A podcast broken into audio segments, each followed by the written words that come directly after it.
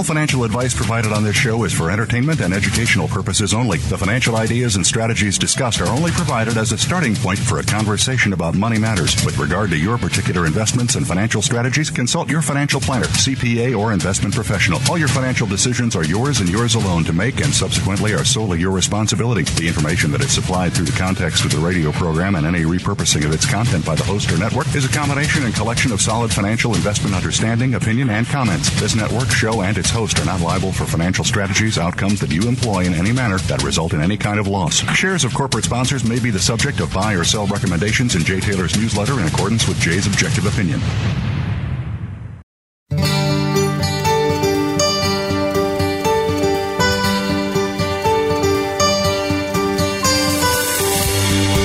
Welcome to Turning Hard Times into Good Times with your host, Jay Taylor. This hour will help investors fix issues and achieve personal gain. Now, here's your host, Jay Taylor. Welcome to Turning Hard Times to Good Times. I'm your host, Jay Taylor, and I'm speaking to you from New York City, borough of Queens, on March 16th, 2021. And I want to thank all of you for listening to this show, making it one of the more popular shows on the Voice America Business Channel. Encourage you to continue sending along your questions and comments, whatever they may be.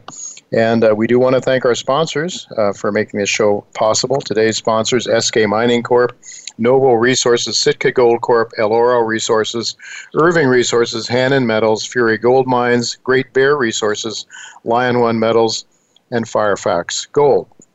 I've titled today's show Central Bank's Deception of Monetary Reality. Chris Powell, Michael Oliver will return, and Patrick Highsmith of Firefox Gold will visit for the first time. If individuals created money out of thin air, as central banks do, they would go to jail for counterfeiting. So let's be honest. Central banks are used by government to deceive the voters into believing that kind hearted politicians really care about them and are giving them gifts like the $1,400 checks that are being sent out to most Americans right now. This scheme works best for politicians because they win votes, unlike the more honest approach of financing government by taxing the public to pay for the gifts that government gives to people. Because the negative effects of printing press money is not seen. They are not seen and understood by the mass by the masses. So they can be easily fooled by printing press money, not so much by taxes. The ability of politicians and their central banks uh, and their partners, as the, they really partner with government, to pull off this deceitful practice depends on retaining faith in the dollar. Because if people come to realize that the dollar is, in fact, a worthless IOU, the government and the bankers it sleeps with would no longer be able to pull off its counterfeiting scheme. At that point, it would be game over for these government banking thieves. And that explains why bankers and governments have to do their best to suppress the price of gold. In an essay written by Alan Greenspan in 1966 titled Gold and Economic Freedom, he explained why our increasingly socialist government must keep control, some control at least, over the price of gold. In summarizing his article, Greenspan stated, and I quote, this, then, is the shabby secret of the welfare state's triad against gold. Deficit spending is simply a scheme for the hidden confiscation of wealth. Gold stands in the way of this insidious process. It stands as a protector of property rights. If one grasps this, one has no difficulty in understanding the politician's antagonism toward the gold standard. End of quote. Well, Chris Powell will be with me in the second half of today's show to talk about how price discovery for gold and silver is being denied and manipulated in the short term to profit large bullion banks and to aid and abet government's propaganda in order to retain confidence in an intrinsically worthless currency like the dollar. In just a few minutes from now, Patrick Highsmith, a geologist who works closely with Dr. Quinton Hennigh, will be with me to talk about Firefox Gold, which is one of two junior mining companies that have locked up all the highly prospective land in Finland where a new gold exploration rush is taking place. But right now, I'm happy to tell you that Michael Oliver is with me once again. Uh, we want to get his comments on the markets as he sees them at this point in time. Thanks for joining me, Michael. Hi, Jay. Always good to have you here. And uh, I know a lot of the people, you know, we've seen a resting period over the last uh, couple of years or so here for for gold well, over the last year. Seems like a couple of years. I don't think it's been that long, but we've gold has gone nowhere. Uh, gold miners are starting to perk up, though. What are your thoughts on on gold and the gold shares right now? Well, we've ever since it began, we've viewed the pullback since the August high of last year in gold, silver, and the miners as a correction, not an end of the bull market. But there's a lot of skeptics out there who've, uh, you know, thrown out the idea that it's all over, that's a top, et cetera, et cetera. And our long-term technical work just doesn't justify that conclusion. Uh, yeah, it's an intermediate downturn, and uh, we think it's coming to an end and we probably have seen the low. And I think uh, with gold's action this week, if you just hang around and close about where you are right now, we've got some initial good signs from gold that it's turning back up on our momentum work. Mm-hmm. Uh, but what's more important are some other metrics that we're looking at. We all know that the gold miners, you know, we describe them as, as a puppy dog on a leash. You know, they, they're yipping and yapping and they, they rush ahead of gold in the upside. They do better than gold, outperform. And on the downside, they panic and they, they do worse than gold.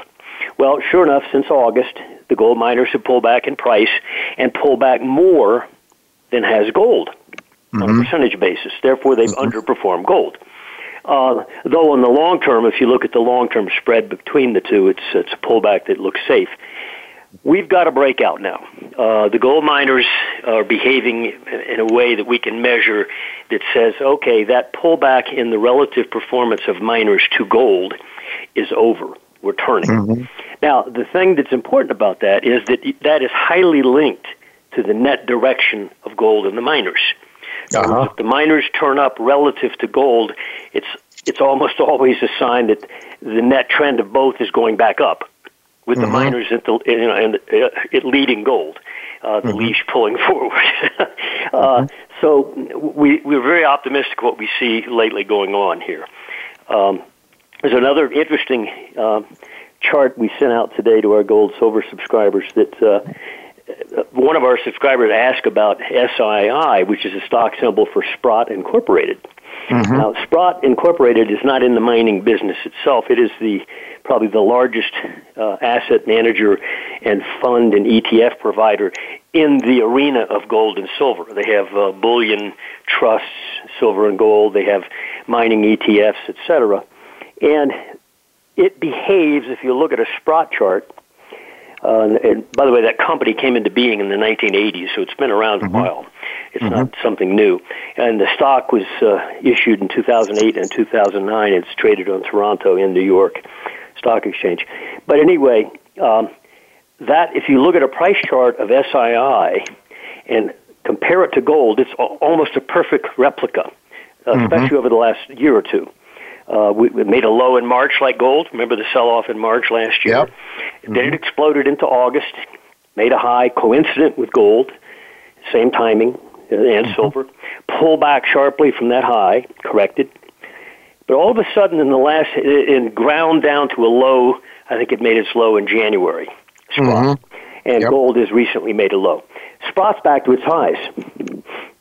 Mm-hmm. explain it. Yeah. In other words, if, if the largest asset manager and fund provider in the gold arena, if gold is topped and is no good anymore, like some skeptics say, why is this symbol, mm-hmm. this leading investment symbol in the gold arena, behaving so well? Mm-hmm. Why is it back to and making new highs above those of mm-hmm. August? I think yeah. it's just another hint mm-hmm. that the skeptics are wrong and that this mm-hmm. pullback in gold is is wrapping up and we're ready to resume. Mm-hmm. Well, uh, I know these people very well, and uh, Eric. Uh, you know, we've had, of course, Eric Sprott on the show, uh, the founder of the company, uh, as well as Rick Rule, who's on the board of directors, and I think resigning now from his current post, but still on the board. Very much aware of this company, and they do also provide financing for projects in the in the mining sector. So hmm. these are really smart people. They know very well. In addition to the ETFs that you mentioned, but yes, they're mm-hmm. These these are people that know this business very very well, no doubt about it. Go ahead. I'm sorry to interrupt. So anyway, I, I just think it was a, you know it's a, again it's it, you could call it peripheral or marginal, but there's too many of these things occurring now. The mm-hmm. miners have clearly shifted their performance trend by our metrics uh, uh, back to favorable versus gold, and that is always you can overlay those spread charts of the gold miners versus gold, And when they top back in August, sure enough, gold declined and the miners declined. When mm-hmm. that spread turned up uh, last week and this week, uh, it's a sign that we're ready to resume upside. So very good. All right. Just, well, just with a couple of minutes left here yet, what else, uh, Michael? You mentioned T bonds. You got your eyes on. Everybody's yeah, got yeah. their eyes on T bonds. Well, what are your thoughts there? There is a good linkage, and it, it will not last. A lot of linkages that people identify in markets, you know, they, they're good for a while, and then they, they don't work. And in the case of gold right now, the T bonds futures in particular and T notes look very much like what gold's done. They, they, they made a high in August, monthly closing highs. They pull back arm wrestling style and picked up a little steam here recently on the downside, meaning higher yields. But if you look at their charts, they look just like gold. Mm-hmm. And our suspicion is that while T bonds are going to be in big trouble in terms of higher yields coming, uh, looking out a year or two, that there's one more rally left in the T bonds, meaning a drop in yields again. Mm-hmm. And we suspect that's going to be correlated to a, a drop in the stock market. Mm-hmm. Not a, not a crash event like like you know March of last year, but a pullback that causes again investors to do what? Turn to the two major alternatives to the stock market as currently perceived, and that's mm-hmm. gold and T bonds. Uh, and mm-hmm. it looks to us like T bonds are about to bottom and turn up as well. Mm-hmm. Although I think that we'll divorce gold later this year, but for mm-hmm. now I think the linkage still exists. So we'll see. So, Michael, just real quickly, do you think then that uh, rates as they edge higher here might at some point just cause the equity market to start its decline? Well, yeah, see, I think everybody thinks if rates will drop, oh, that'll help the stock market. Well, why is it that the stock market has risen all during the period where T-bond rates have risen mm-hmm. since August last right. year? So right. it's actually the opposite. So mm-hmm. I suspect what's going on is if the stock market wobbles down to the downside here, and I think we were about at that cusp of that right now, led by the mm-hmm. tech sector, by the way, um, and financials. Uh, I think the T bonds will have another sharp rally. Uh, where investors, you know, rush back in to get the yield and the so-called safety of the bonds. Uh, mm-hmm. Though I don't think that'll last ultimately. Uh, All right, we'll wait and see, okay. but it certainly makes sense to me. Thanks so much for being with us, Michael, and you, uh, we'll look to talk to you in a couple of weeks again. Some uh, well, in a couple of weeks again. All right, folks, we do have to go to break now, but don't go away. Patrick Highsmith of Firefox Gold will be with me, and then after that, of course, Chris Powell uh, for the second half of the show. I'll be right back with Patrick Highsmith.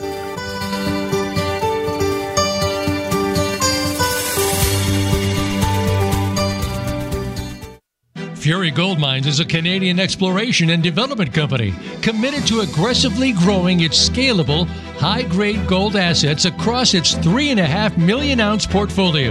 Led by a management team of proven explorers and developers, Fury aims to generate major catalyst and performance per share by advancing exploration campaigns across Canada. Fury is well positioned to create value for investors with low risk development growth and the potential for a new major discovery. Fury Gold Mines trades on the TSX and NYSE American under Fury. To learn more, go to furygoldmines.com. When it comes to business, you'll find the experts here. Voice America Business Network.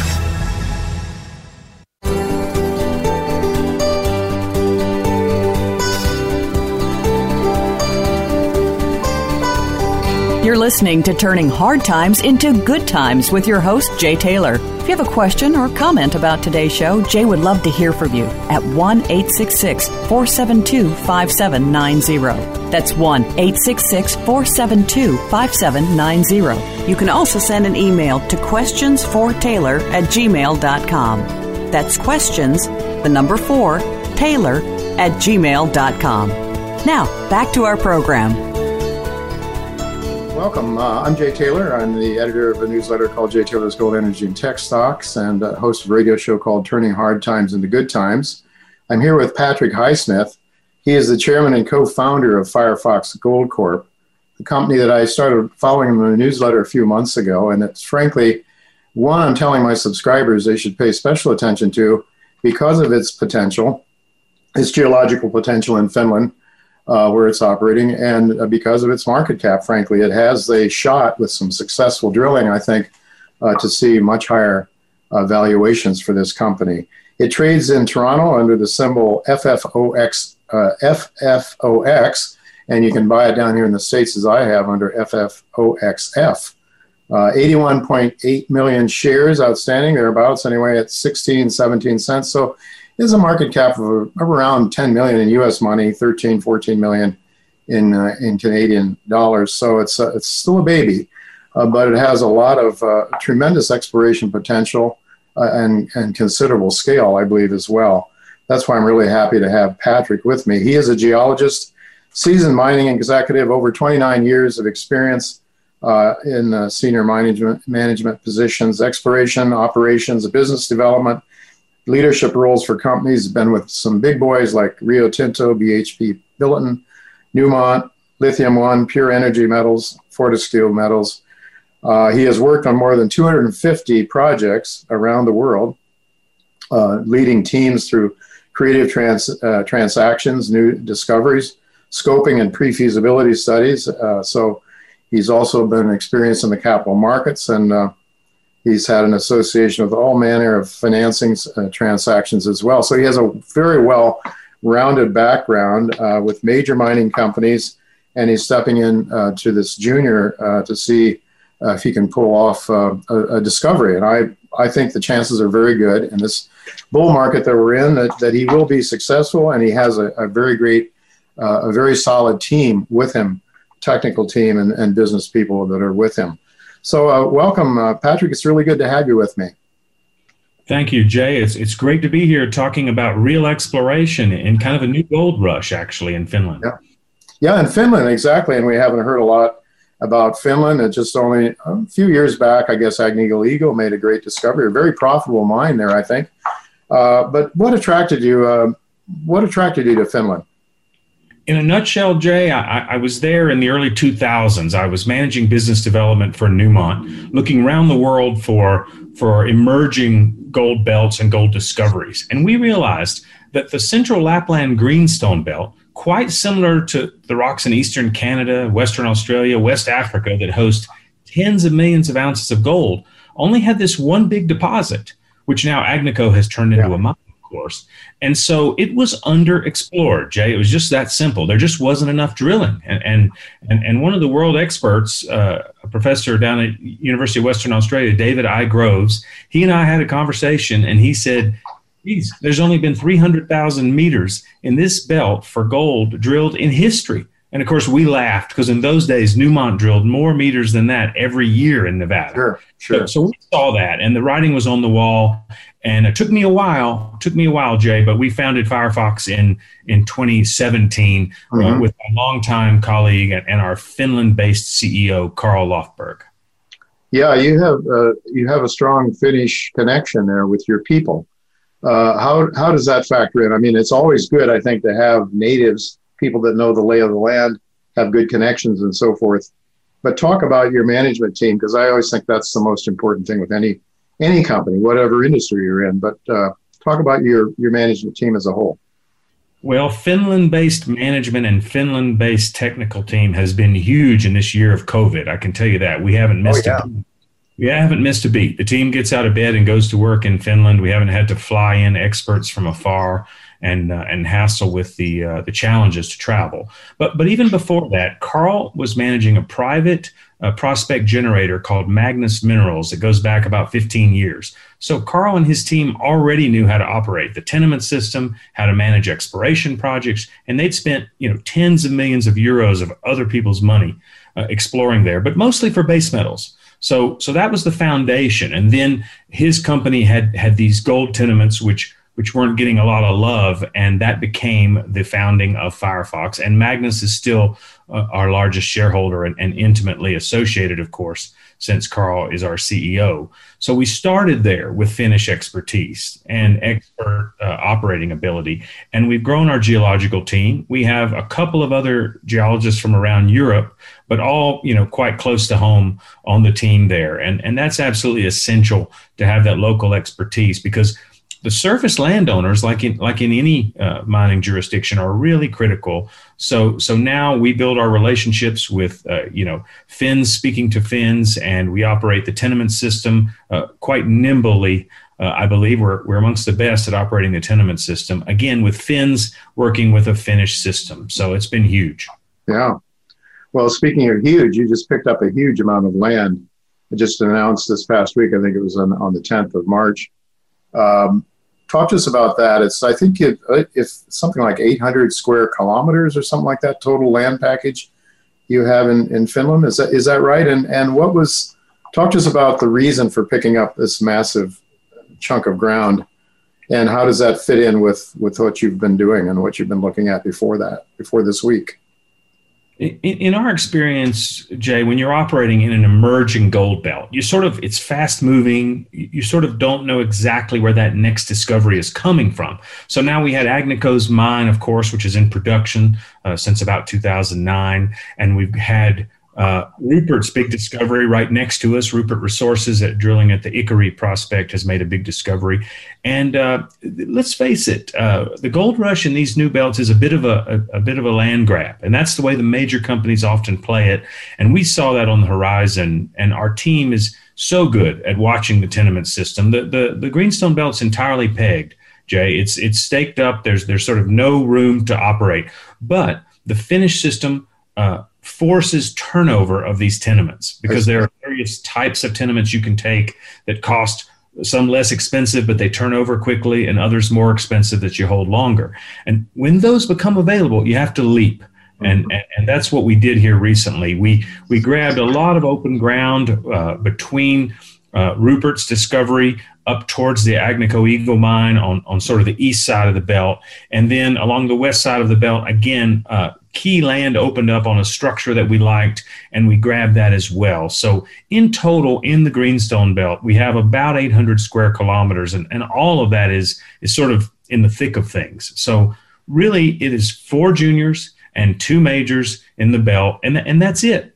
So anybody else who's going to come in is going to need to knock on the door, uh, you know, as Kinross has done with Aurion Resources. They did a strategic investment in a JV. Uh, B2 entered the belt, of course, uh, a while back, and and uh, Agnico is there. But beyond that, um, that's it. So w- that's why we knew we had to be nimble, grab this land, and as you and I have been discussing, the databases in Finland are so good that we get the benefit of historical work on these properties. So we get a bit of a head start, including access to historic drill core, Jay. All that is archived in a central facility in Finland that we can go visit and access the drill core and even sample it if that's appropriate. So it's a big land grab. It is Greenfield's exploration, and yet those who come before us, their work has been documented and we have access to it. So, so we believe it's the right way to play the belt to bring a, a, conveyor belt of projects along, even though we've already got two flagship projects that are at the drilling stage. So we're going to keep that conveyor belt moving. Jay, we don't get married to our projects. We evaluate them rigorously. And uh, now with a portfolio this big, I think we're going to have to consider uh, entertaining some of the, the suitors who have come along to inquire about the possibilities of uh, joint ventures or strategic sure. partnerships. Yeah, because it's just a huge land grab uh, you've got there, and uh, yeah, I wonder. Uh, so, do you have uh, some of the property that you have? Your two flagships. Maybe you could just talk a little bit about the exploration work you've done so far, what you know about it. Um, you know what? I, I, think I've seen some pretty pretty nice drill intercepts, narrow ones but high grade. Uh, there, certainly it's not as if you haven't done any drilling yet. You have. And do you have some drill data then from previous work that was done on the property, on any of your properties? Sure. Yeah. Several several questions in there. First, our, our, flagship properties, and I just want to say, Jay, we founded the company in 2017, and every year since we founded the company, whether we were in bad times or good, we have drilled. We believe in drilling. It's Carl's mandate to the team that we will drill every year. And you know, uh, in, in a down cycle, maybe you drill less and in an up cycle, you obviously drill more, but that's how you make a discovery. And so we have drilled every year since we founded the company, Jay. And um, the two flagship properties that, that your audience might have seen are the Mustajärvi prospect. Yes. Which is a property right off the highway that we announced some drill results back at the end of January. And much like many of the properties in Finland, each time we go out there, we're finding grade. Now, those have been pretty narrow intercepts, but two meters of 45 grams uh, from a couple of years ago, not at all uh, uh, uh, anything to sneeze at. And more recently, we just announced two meters at 33 grams there. Both of those are shallow, near surface intercepts. Um, and, uh, and Mustajärvi is a structurally controlled gold target. And uh, we've just hired a new structural geologist who's helping us unravel that. And we expect to drill again here at Mustajärvi in the uh, sort of late winter, early spring, April. Mm-hmm. The, the, other large flagship project is called Jeesiö. Jeesiö adjoins Aurion's uh, uh, gold, uh, new gold discoveries at uh, Risti and Launi. Those are uh, the boulders that were famously discovered up at Risti a couple of years ago by Aurion, and then down at Launi, gold and quartz veins again near surface. And we've just scratched the surface at Jeesiö, but right now we have a base of till drill rig out in the frozen swamp, mm-hmm. drilling through that glacial cover that obscures the, the these uh, rocks a lot of the times in this belt, Jay. And uh, so Jeesiö is at the stage of of base of till sampling, leading up to what we believe will be drill targets uh, later this year there as well. So those are the two that we we control 100% as we do all our portfolio. We won't be dealing those to anyone anytime soon, and we're right in the thick of it, uh, adjoining uh, Rupert on, on one side and Aurion on another, and, and, right in the thick of things in the belt. Um, historic drilling, as I said, most of these properties have seen a little bit of that, but but often it was for base metals. Yeah. Uh, so, in the, one of the new properties we just announced, Monto, which we've just uh, added to the portfolio, has historic drilling and, and a gold occurrence there uh, that was documented by the Geological Survey of Finland and uh, also large sampling databases, one of which was a till sample that yielded uh, 11 grams per ton. Mm-hmm. Again, just uh, a few meters of glacial cover, and at the base of that glacial cover, a high grade sample from the Geological Survey of oh. Finland a few years ago. So, so usually those databases give us a head start, and we start the permitting process and, and bring those things along in a very busy uh, mining authority in Finland doing all this permitting. But once you're granted your exploration permit, as we have been at Jeesiö and Mustajärvi. Um, those things, once that permit has been granted, that gives you the full rights to do the surface disturbance that you need to do exploration, like core drilling or mm-hmm. trenching if necessary. And you work closely with your surface landowners and, and maintain that good relationship. But you can move quite quickly once you get those permits. Sure. And um, I'm wondering, Patrick, if uh, you know this this is a major greenstone belt that hasn't had all that much discovery so far. You, you just we just talked about that. How does uh, it, is it the till cover you think that sort of kept this from out of sight from past explorers? Is that why this greenstone belt hasn't been explored as exclu- as extensively as say the ones in Canada or Africa or other places? And then maybe uh, if that's the case, uh, could you compare this greenstone belt? What do you see there compared to some of the others? Does it have the potential to be prolific like some of the others in your view? We believe the potential of the Central Lapland Greenstone Belt is is uh, quite analogous to, say, the Abitibi in eastern Canada or the Birimian in West Africa. Jay, we really do. It, it has the key things you need to see. It has fixed sequences of, of mafic volcanic rocks. They're kind of greenish. That's how they get their name, really, greenstone belts you need thick sequences of those volcanic rocks, and often where they adjoin uh, major structures are cut by major structures and fluids move up through there. We see evidence of that at Agnico's gold mine, hosted in the middle of a big, thick pile of those mafic volcanics. But you also like to see contrasting rock types, like sedimentary rocks, where they are juxtaposed against the volcanic rocks to give you uh, that contrast. And often that's where the, the gold deposits occur. And we see that maybe now more with Rupert's discovery and some of our projects more uh, down in the sort of southern part of the belt. So a lot of analogies there. So we realized that. And we also realized that there were both base metals and gold in this greenstone belt. So it was explored a little bit for all of those things. But 98% of the belt is covered by these glacial sediments. So that does obscure those deposits that sort of stick out of the ground and are, are the first wave of discoveries. Okay. But there's another factor, Jay, and it's quite interesting. Uh, really, Finland wasn't open for international explorers until the mid to late 1990s. Then, as they slowly opened, they were developing a mining law, and that prompted my visits there in 2003, 2005, 2007 uh, with Newmont. Uh, when they were moving along their mining law, um, they, they were really changing it quite often and adapting it to make it fit better so that large companies can invest appropriately to hold large blocks of mm-hmm. ground and yet at the same time turn the land over uh, with the right kind of mining law there. So that was evolving. But about that time in 2000, uh, so Agnico bought the, the deposit that became the mine in 2005. They proceeded to build the mine. But then a major base metal discovery was made in 2008 by Anglo American. It's called Sakatti, And it may be Finland's best ore body ever, maybe better than Outokumpu. It's a large copper nickel discovery that they're still drilling out and, and advancing. And when that happened, Anglo American and First Quantum in about 2008, 2009 literally pegged everything. They staked the whole bloody belt. It made the headlines of the Helsinki papers. Okay, very unusual. So that kept out gold explorers again. Mm-hmm. So more time lapsed. By 2014, the downturn in the junior industry that you and I've been been witnessing over that last 10 years, a lot of it had taken its toll on those major companies too, and they had to relinquish a lot of ground.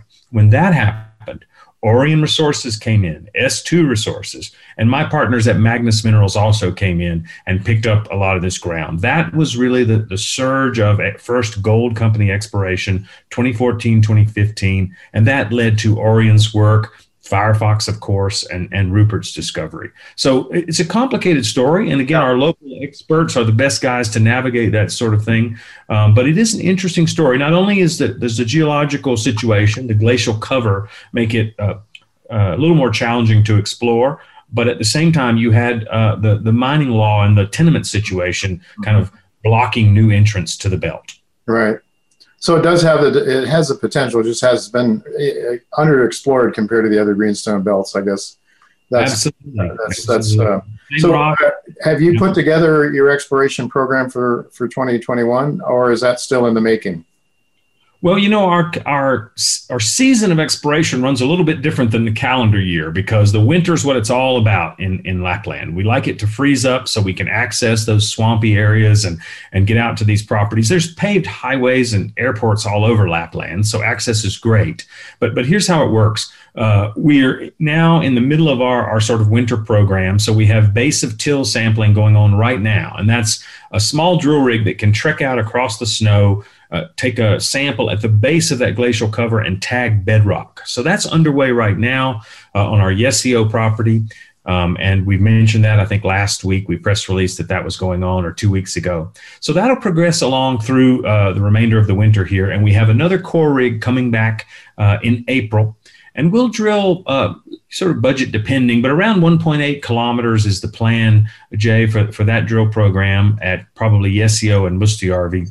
And then we kick into the summer season. The summer season is where we'll get boot leather for the first time on some of these new projects, and we'll start building that conveyor belt. Which property moves, you know, which cab comes off the rank next to get its permits and progress to drilling. And so we'll be in the field uh, mapping and sampling from that sort of uh, in in May, sort of the snow melts, and then June, July, we get into the summer program, and then hopefully uh, you get your targets ready to roll, and by September, October, uh, you're drilling again.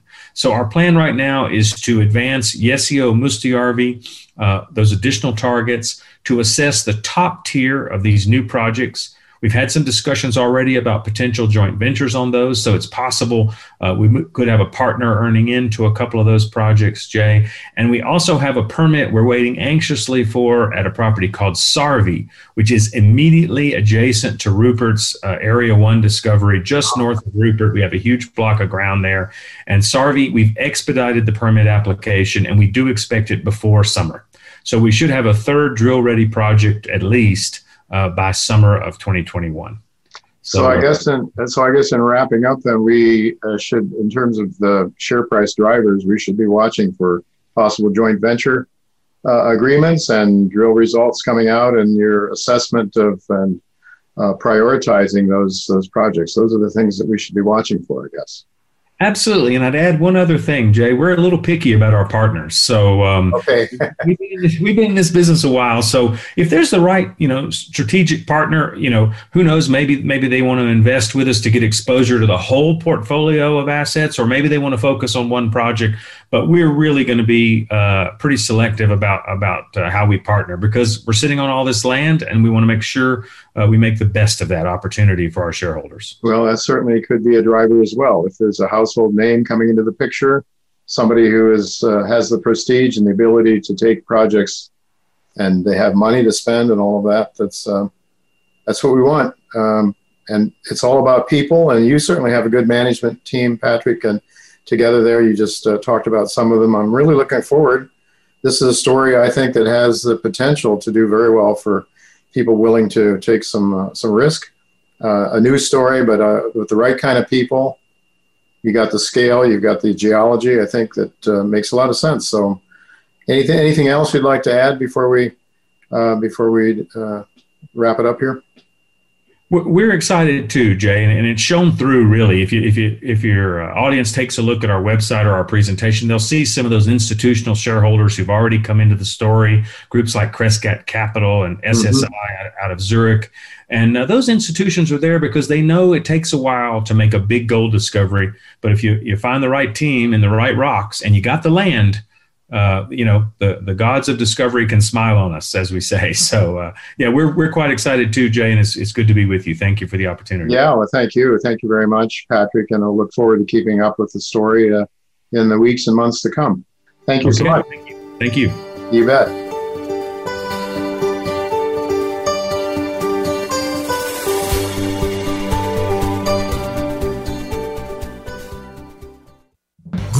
Resources, trading under GBR on the TSXV and GTBAF on the OTCQX, is a gold exploration company focused on their district scale Dixie project in the renowned Red Lake Mining District of Ontario. Having made multiple high grade near surface gold discoveries, GBR's capital efficiency has allowed them to be fully funded to complete a very active 300,000 meter drill program through 2021. Stay up to date on what's been considered one of the best performing exploration stocks in the last three years by visiting greatbearresources.ca.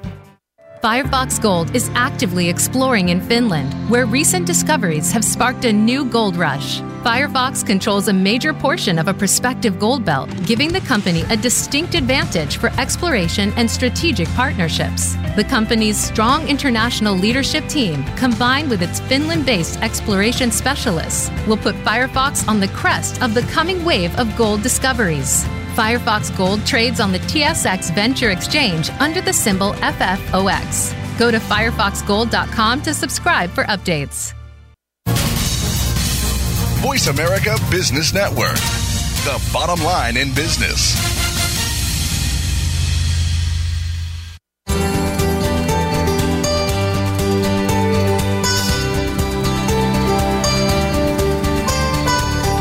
You're listening to Turning Hard Times into Good Times with your host, Jay Taylor. If you have a question or comment about today's show, Jay would love to hear from you at 1 866 472 5790. That's 1 866 472 5790. You can also send an email to questionsfortaylor at gmail.com. That's questions, the number 4, Taylor at gmail.com. Now, back to our program. Welcome back to Turning Hard Times to Good Times. I'm your host, Jay Taylor, and I'm really pleased to have with me once again Chris Powell. It's been a while since Chris has been with me, so I'll just uh, remind you that he is a columnist for the Journal Inquirer. That's a daily newspaper in Manchester, Connecticut, uh, where he has worked since graduating from high school. Uh, back in 1967, so he's uh, more or less my age. He was uh, managing editor of the newspaper from that from 1974 uh, until retiring from that position in February of uh, well, a couple of years back. Anyway, I'm not sure exactly which year, but he is uh, his column is published in newspapers throughout Connecticut, and uh, he is also the secretary and treasurer of the Gold Antitrust Action Committee. It's a nonprofit organization that aims to expose and oppose the manipulation of the gold market and related markets by central banks. And he's also involved in other civic duties and occupations, and he's uh, run for an office, a statewide office in Connecticut, and very much involved in a lot of things that uh, are aimed at uh, helping his fellow man. I've known Chris for a number of years and think very highly of him uh, as a person, as a citizen, as one who is kind and helpful to those around him. So, for that reason and more, we're glad to have him with us today. Thanks for joining me, Chris. Jay, you're too kind, but it's great to be here.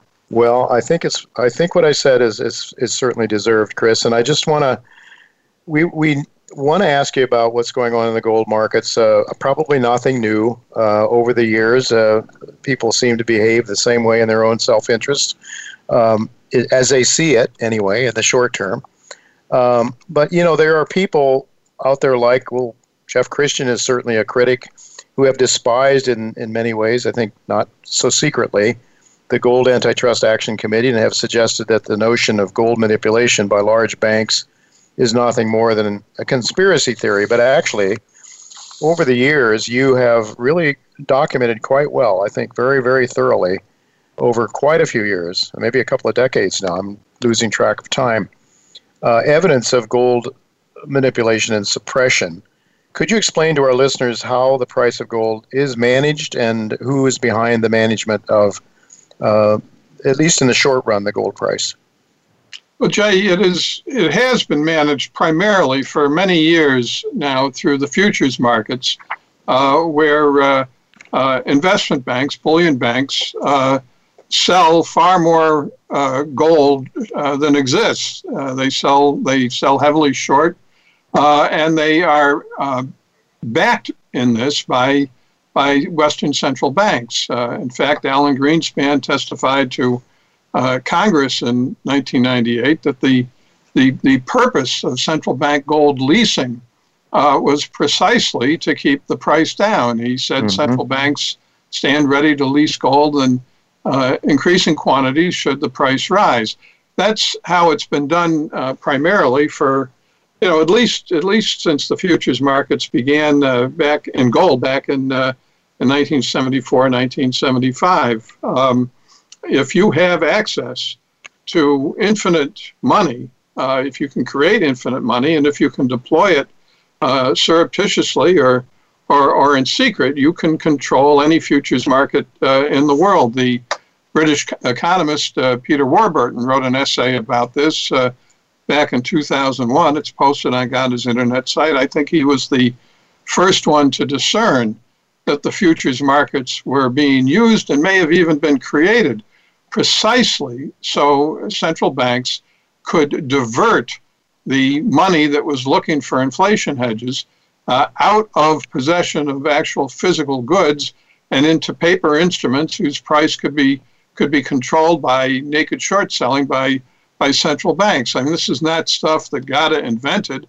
Uh, mm-hmm. this is uh, stuff that's been acknowledged, uh, analyzed, and reported about by economists and, uh, and, and other governments for, for, for many years. But the futures market uh, has been, been the primary mechanism of, of gold price suppression for, for a long time. Uh, Jay, central banks working through, through bullion banks uh, who uh, uh, really camouflage the, the intervention by, by central banks.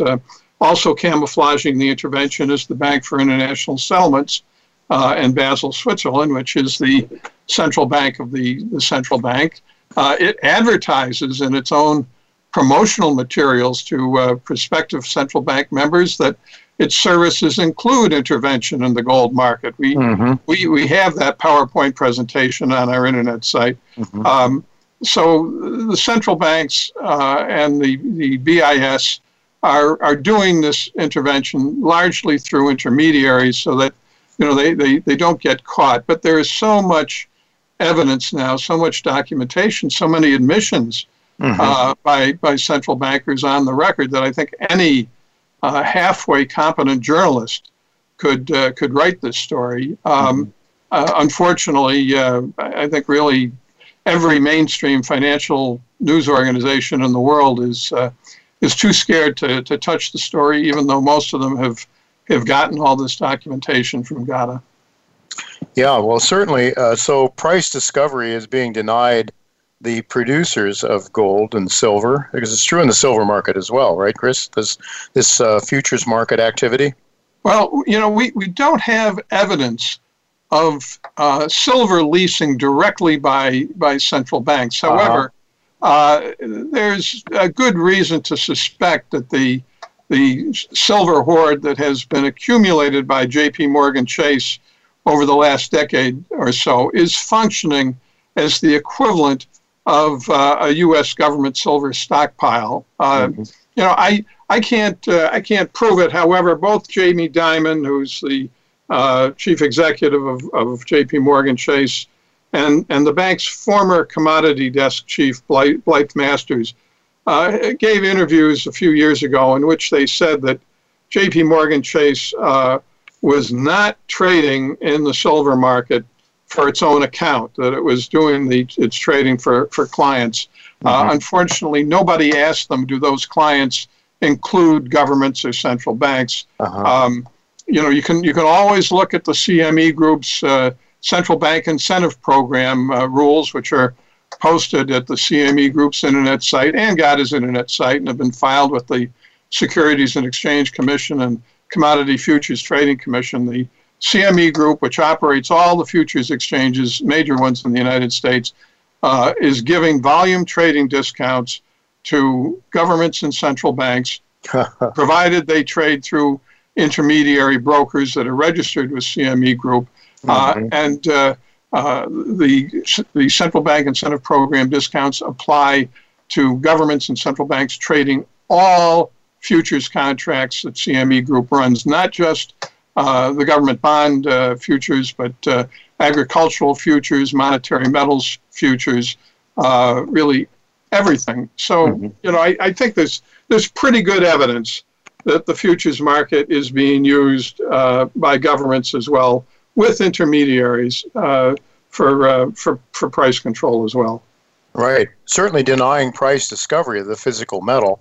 Because, Chris, I know that the numbers are just overwhelming. The number of contracts and uh, that represent the ounces of gold so much greater than uh, maybe in a, in a couple of days as mine from that comes from the mines in a whole year. I mean, it's it's incredible. I've seen statistics. I don't remember what they are, but it's really overwhelming, isn't it? So you can have these. You see the gold price ticking up and and looking pretty strong, and then all of a sudden, boom!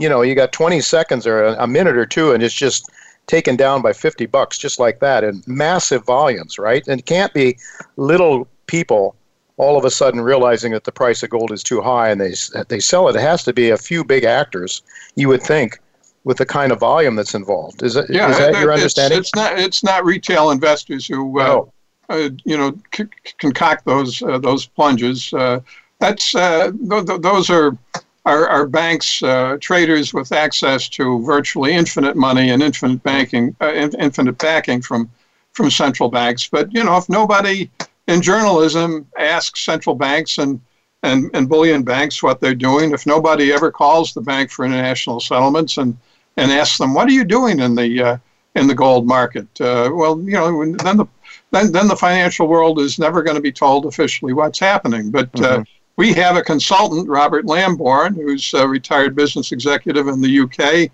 uh, who's been following the Bank for International Settlements uh, for GATA for many years, and he gets their uh, monthly statement of accounts and calculates their gold position from the uh, the little numbers in the back of the book, uh, and those numbers change from month to month. And Lambourne has calculated uh, a few days ago that the Bank for International Settlements gold swap position uh, has uh, now exceeds 550 tons, which seems to be the highest position in gold swaps and derivatives that the BIS has ever had. Well, you know, why is the BIS trading the gold market so aggressively? Well, it it's either doing it, uh, you know, for fun, uh, or it's doing it at the direction of its uh, central bank members or certain members of, of, of, of the, the, the BIS. Uh, you know, the, the evidence uh, of central bank in, intervention in the gold market every day, it's, it's on the record. We, uh, uh, we asked the press office of the BIS a few years ago,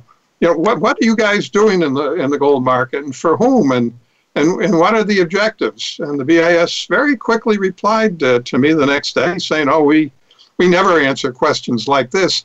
Uh, you know, you can guess why. Yeah. Yeah, I guess too. I guess you can guess why.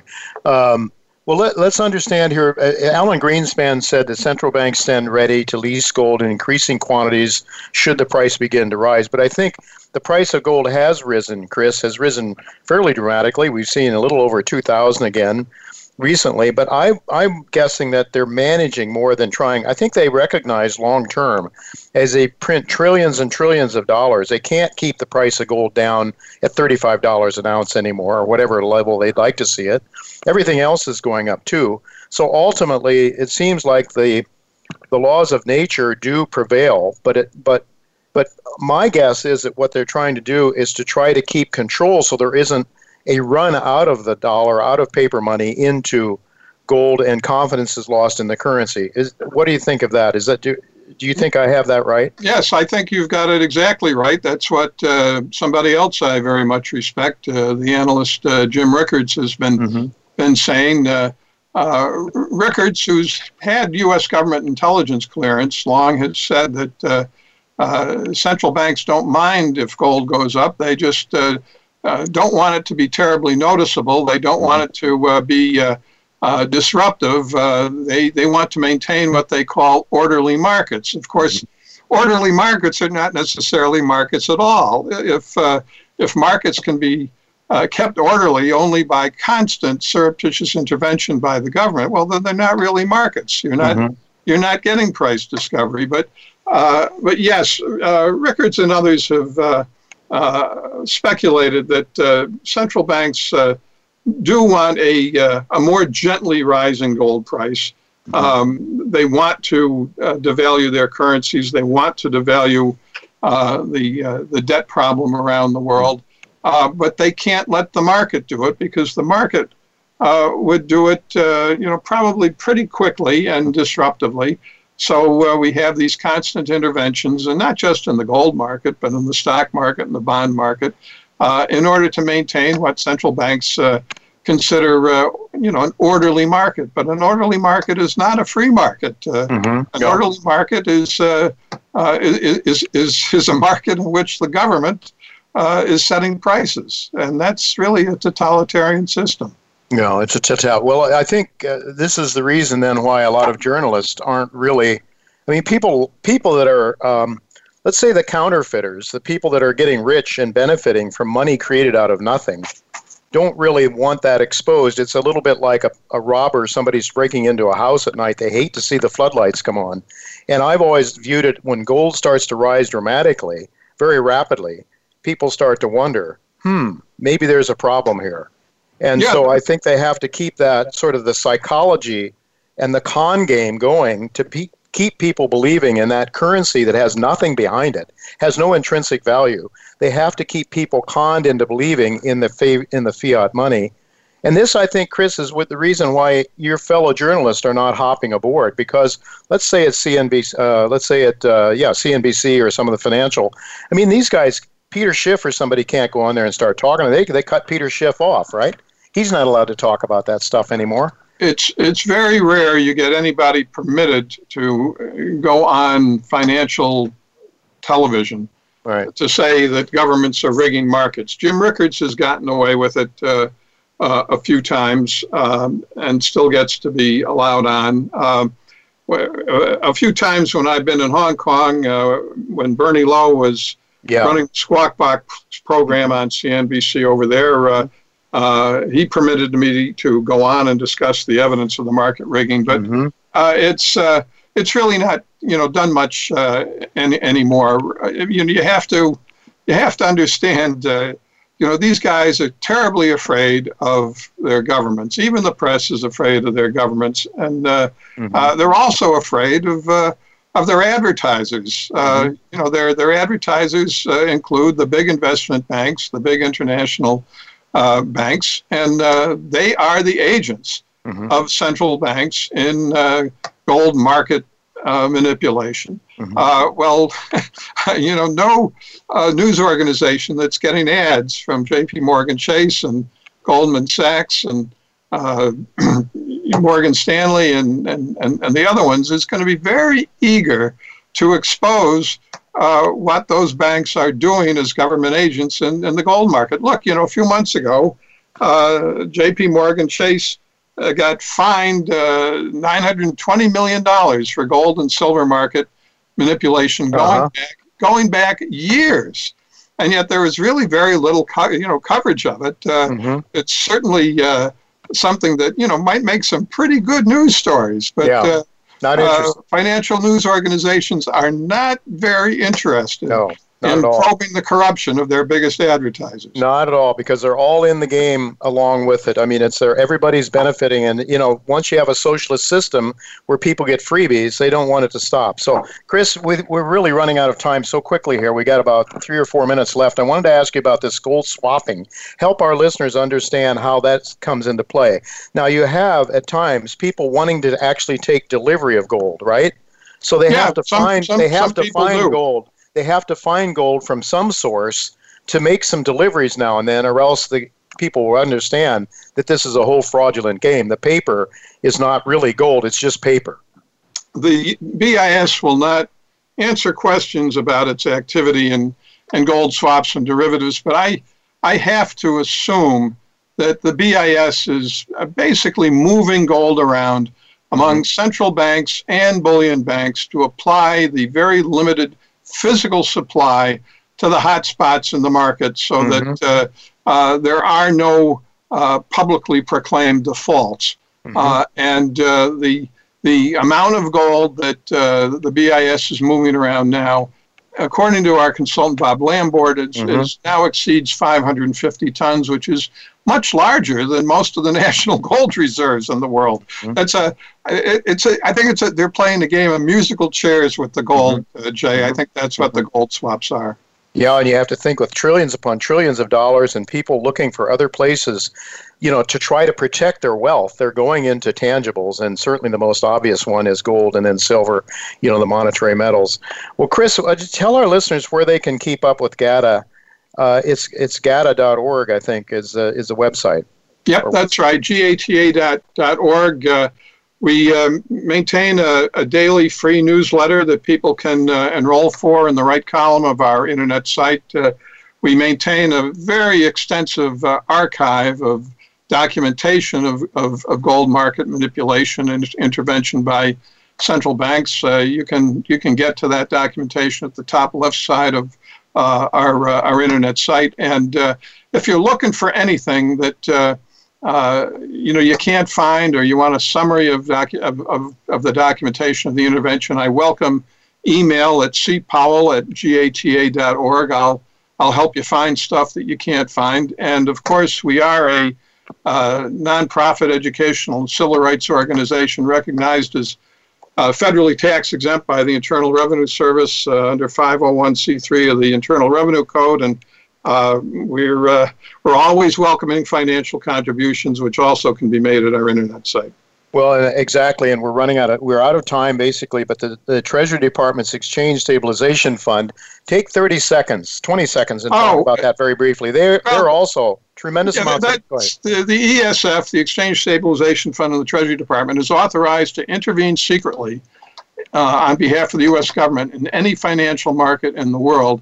A few weeks ago, uh, Russ and Pam Martens of Wall Street on Parade uh, disclosed that the uh, uh, the fund balance in the Exchange Stabilization Fund had been raised by something like $400 billion in the last few weeks. I can't imagine they would have put another $400 billion in the Exchange Stabilization Fund if they were not planning to use it aggressively yeah, in the I coming so. days. But I again, nobody so. asks the Treasury Department what the ESF is Oh, doing. no, no, no, no. We don't want to know. Okay, Chris, well, thank you so much for, for helping us understand uh, what's going on underneath, this, underneath the. Uh, underneath the table here with regard to our um, the Fed and our government. Thank you so much. It's very very good to have you. That is all the time we have this week, folks. Next week, John Rubino will be with me, Corwin Co. of Sitka Gold. Um, until then, goodbye and God's blessings to you.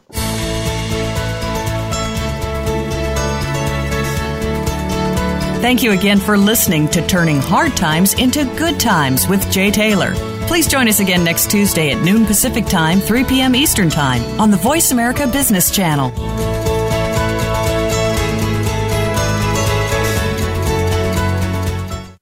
Novo Resources Corp trades on the OTCQX under the symbol NSRPF and on the TSX Venture Exchange under the symbol NVO. Its flagship assets are located in the Pilbara region of Western Australia. Novo has recently partnered with Sumitomo Corporation of Japan to evaluate, advance, and develop the company's Australian gold projects. With over 40 million in cash and 60 million committed from Sumitomo, Novo is well on its way to establishing itself as one of the top junior explorers and developers in Australia.